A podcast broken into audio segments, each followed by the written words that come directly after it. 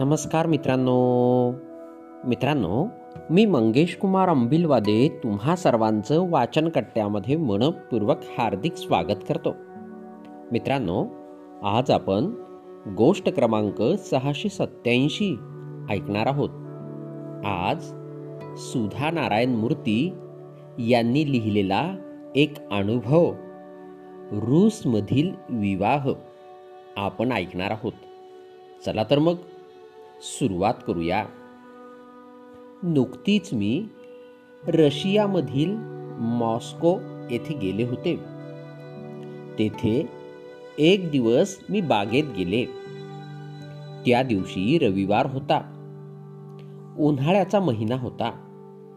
पण हवामान थंड होते व थोडा रिमझिम पाऊस पडत होता. मी छत्रीखाली उभी राहून तेथील परिसराच्या सुंदरतेचा आनंद घेत होते. तेव्हा अचानक माझी दृष्टी एका तरुण जोडप्यावर पडली. मला स्पष्टपणे दिसत होते की त्यांचे नुकतेच लग्न झालेले होते. ती तरुणी वीस वर्षांची वाटत होती.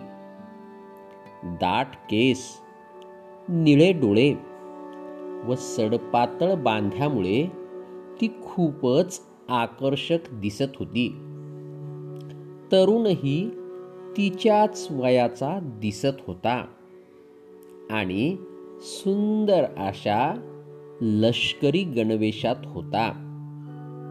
त्या तरुणीने पांढऱ्या रंगाचा सुंदर सॅटिनचा वेडिंग गाऊन घातला होता जो मोत्यांनी आणि सुंदर अशा लेसने सजवलेला होता. तिच्यामागे दोन तरुण करवल्या उभ्या होत्या ज्यांनी वेडिंग गाऊन खराब होऊ नये म्हणून त्याचे काठ आपल्या हातात उचलून धरले होते. त्या युवकाने भिजू नये म्हणून आपल्या डोक्यावर छत्री धरली होती. आणि ती तरुणी एक पुष्पगुच्छ घेऊन उभी होती. दोघेही आपले हात जोडून उभे होते. ते दृश्य खूपच सुंदर होते. त्यांना बघून मला खूप आश्चर्य वाटले. आणि मी विचार करू लागले की लग्नानंतर लगेचच ते अशा पावसात या बागेत का आले आहेत? जर त्यांना हवे असते तर ते दुसऱ्या कुठल्या चांगल्या ठिकाणीही जाऊ शकले असते. मी त्यांना स्मारकाजवळ असलेल्या चौथऱ्यावर एकत्र चालत येताना बघितले. त्यांनी तो पुष्पगुच्छ तिथे ठेवला. शांतपणे स्तब्ध उभे राहून आपले मस्तक झुकवले आणि सावकाशपणे परत निघून गेले. बराच वेळ मी ह्या दृश्याचा आनंद घेत होते. पण मला जाणून घेण्याची उत्सुकता होती की हे काय चालले होते तिथे. माझी नजर एका वृद्ध गृहस्थाकडे गेली जो त्या नवविवाहित जोडप्याबरोबर उभा होता. त्या वृद्ध माणसाची नजर माझ्या साडीकडे जाताच त्यांनी विचारले आपण भारतीय आहात का? मी प्रेमाने उत्तर दिले होय मी भारतीय आहे. अशा तऱ्हेने आमच्यामध्ये आपुलकीचे संभाषण सुरू झाले. त्या दरम्यान मी मला पडलेला एक प्रश्न विचारण्याची वाट बघत होते. आणि म्हणून कुतूहलाने मी त्यांना विचारले की त्यांना इंग्रजी कसे काय येते? अतिशय नम्रपणे त्यांनी उत्तर दिले. मी परदेशात काम केले आहे. लगेच मी विचारले कृपया आपण मला हे सांगाल का की हे तरुण जोडपे आपल्या लग्नाच्या दिवशी या युद्ध स्मारकावर का आले आहे? त्यांनी सांगितले ही रशियातील परंपरा आहे आणि येथे विवाह नेहमी शनिवारी किंवा रविवारीच होतात. ते पुढे म्हणाले येथे प्रत्येक नवविवाहित जोडप्यांना कार्यालयामध्ये जाऊन रजिस्टरवर हस्ताक्षर केल्यानंतर हवामानाची पर्वा न करता जवळच्या महत्त्वपूर्ण राष्ट्रीय स्मारकांना भेट द्यावी लागते. या देशातील प्रत्येक तरुणाला कमीत कमी दोन वर्ष तरी सैन्यात नोकरी करावीच लागते. आणि तो कोणीही असो त्याला त्याच्या लग्नात त्याचा लष्करी गणवेशच घालावा लागतो. हे ऐकून आश्चर्याने मी विचारले येथे अशी प्रथा का आहे? हे ऐकून ते म्हणाले की हे एक कृतज्ञतेचे प्रतीक आहे. आमच्या पूर्वजांनी रशियाने लढलेल्या अनेक लढायांमध्ये आपल्या जीवाचे बलिदान दिले आहे.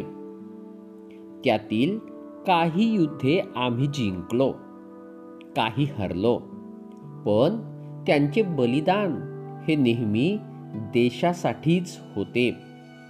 म्हणूनच प्रत्येक नवविवाहित जोडप्यांनी ही आठवण ठेवली पाहिजे की आपल्या पूर्वजांच्या बलिदानामुळेच हे शांतीपूर्ण आणि स्वतंत्र अशा रशियामध्ये राहत आहेत.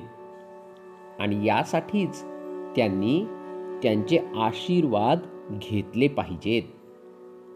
आम्ही वयस्क हे मानतो की देशप्रेम हे कुठल्याही लग्न कार्यापेक्षा जास्त महत्त्वाचे आहे. म्हणूनच आम्ही ही परंपरा चालू ठेवण्यावर जोर देतो.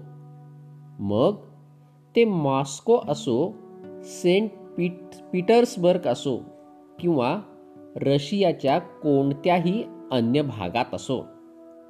म्हणूनच लग्नाच्या दिवशी त्यांना जवळ असलेल्या युद्ध स्मारकाला भेट द्यावीच लागते.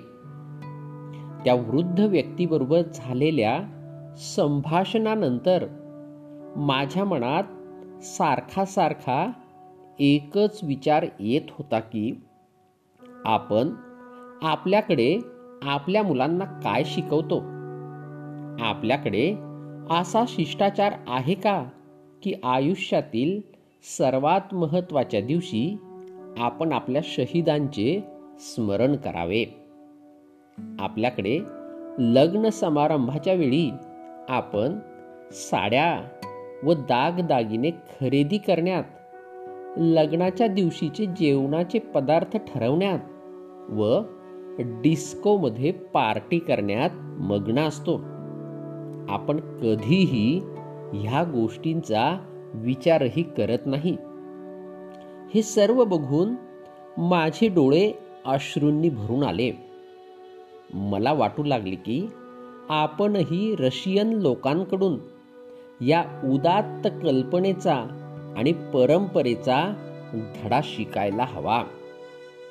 आपणही आपल्या शहीदांचा सन्मान करायला हवा. ज्यांनी आपल्या देशासाठी आणि आमच्या आजच्या व उद्याच्या भविष्यासाठी आपल्या प्राणांची आहुती दिली आहे. जेव्हा एखादे सत्कर्म केले जाते तेव्हा त्यातून मिळणारा आनंद सर्वांबरोबर वाटावा. म्हणजे आपल्या चेतनेचा अविरतपणे विस्तार होतो. मित्रांनो या ठिकाणी थांबूया. हा भाग तुम्हाला आवडला असेल तर तुमच्या परिचितांपर्यंत नक्कीच पोचवा. आणि हो मागील सर्व गोष्टी हव्या तेव्हा ऐकण्यासाठी प्ले स्टोअरवरून वाचनकट्टा ॲप नक्कीच डाउनलोड करा. चला तर मग उद्या पुन्हा भेटूया तुमच्या आवडत्या वाचनकट्ट्यात तोपर्यंत बाय बाय